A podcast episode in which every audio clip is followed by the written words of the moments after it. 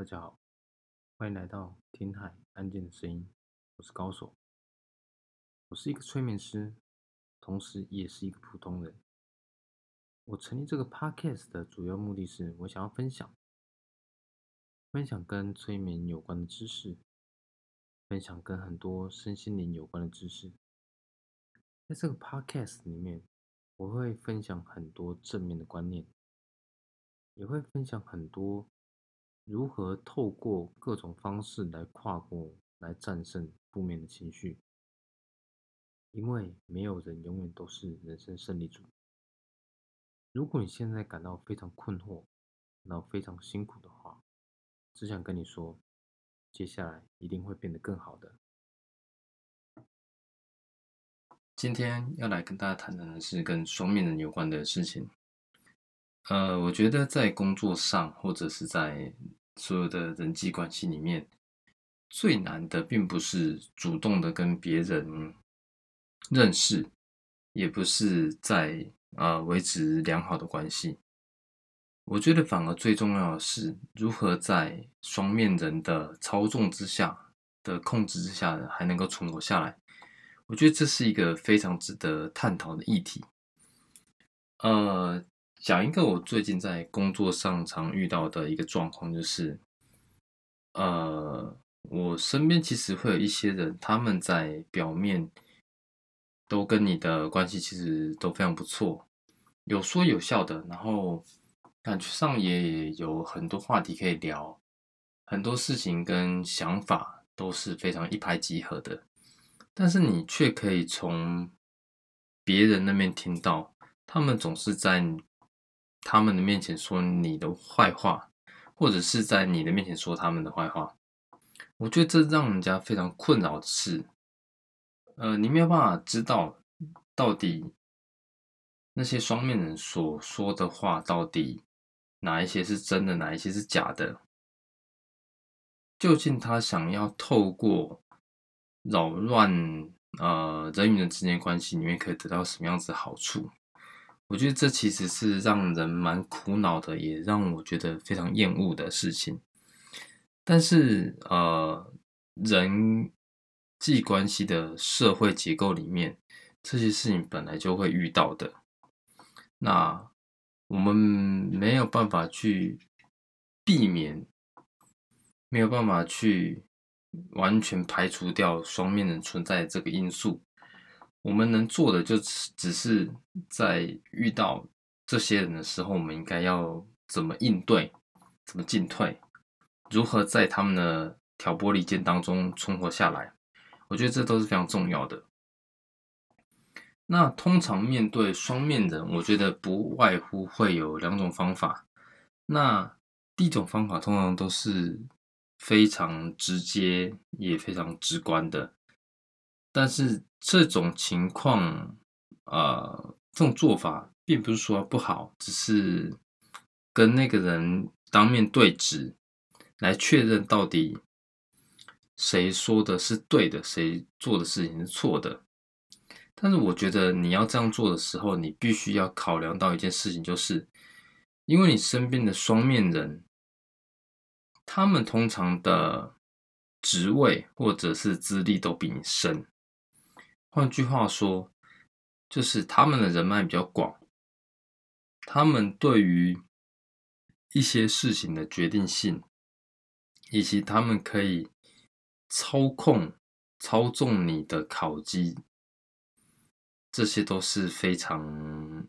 需要考量进去的。所以一般来说，其实我并不认为直球对决是一个非常好的方法。无论你是在职场上面，或者是你在学校里面，你你认为你要离开这个工作环境，你认为你要离开这个学校的时候，你就可以选择用直球对决的方式。但这种方式真的是最好的吗？因为我们很难保证说以后会不会再次遇到这个人，以后会不会在别的地方需要他的帮忙。这样听起来虽然是有点有点逃避，有点窝囊，但是我觉得，既然假如说你真的有机会选择要离开那个环境了，那也就代表你不想要再跟这个双面人有任何的瓜葛了。至于他说什么，他做了些什么的，对你来说也不重要了。过去你并没有当面戳破他，即使你要离开了，再戳破他，其实也没有，也不是相当重要的事情的啦。我觉得，呃，过去的事情就让它过去了。那我们必须在跟双面人的交涉当中学习到一些事情，我们必须要。从中得到一些经验，那就是如何判断哪些人是不值得深入去交往的。我想这是应该要去深思熟虑的一个部分啊。那除了直球对决以外，那我相信大部分人的方法都是选择听过就算了，或者是并不会。把它放在心上啊，也可以说是不会特别去计较这件事情。假如说你也放在心上的话，我想特别也不会特别去计较这件事情，因为呃，就如我刚刚说的，整个社会结构，甚至是公司文化，还有学校文化、班级文化，其实都行之有年了。那其实也没有办法，因为你一个人的。挑战，而让这个组织这个结构产生任何的改变。虽然说星星之火可以燎原，但是你如果没有把握而去做这件事情的话，我相信最后都会引火上身的。花一点时间再看日剧《半泽直直树二》，那他第一季所呈现的那些事情，其实我觉得大家在职场上。或者是在学校，在所有的人际关系里面，都会遇到类似的问题啊。只是他选择呃正确的事情，应该用正确的方法去执行。他认为所有的事情只有对跟错而已。那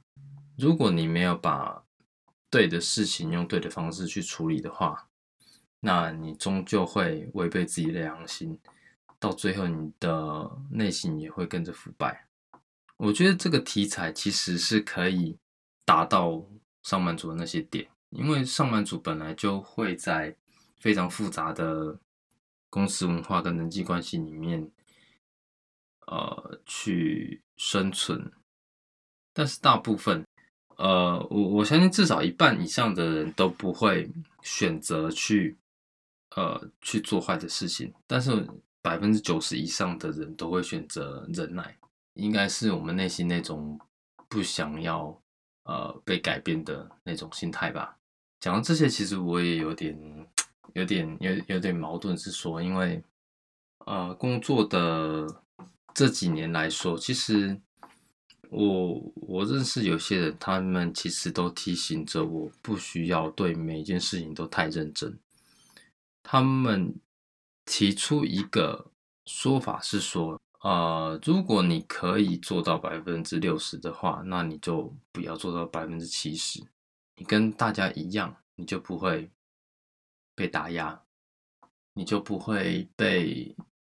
呃，你就不会每天受气，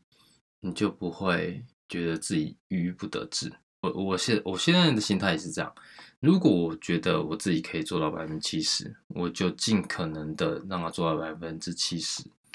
我不会随随便便的去想要草草了事。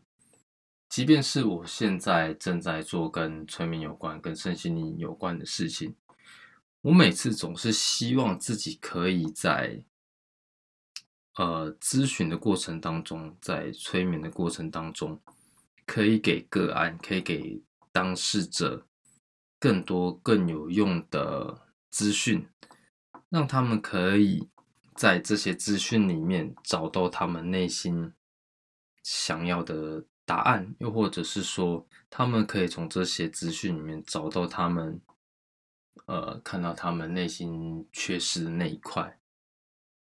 而为了要补上那一块，他们会采取一些做法。而采取这些做法，就是让他们改变的原动力。我希望自己能改变，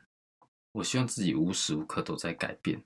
我希望自己越来越好，我也希望自己的能做的事情越来越多，因为在帮助别人的时候，呃，那种雀跃感，那种好像跨过不同的障碍，也可以说是呃，从别人那边得到各种不一样的视角跟经验，这些都是我非常喜欢的。我喜欢身心灵的所有一切，我喜欢自我成长的所有一切。我希望每天都在进步。我希望我讲的不一定是每一句话，我希望自己讲的某一句话可以深深的打动别人，可以让别人因为听到我的这些话而有所改变，而愿意改变，而让自己成为一个更好的。我们都不完美，没关系，但是我们有一个想要追求。美好的那份心就够了。我是高手，我们下礼拜见，拜拜。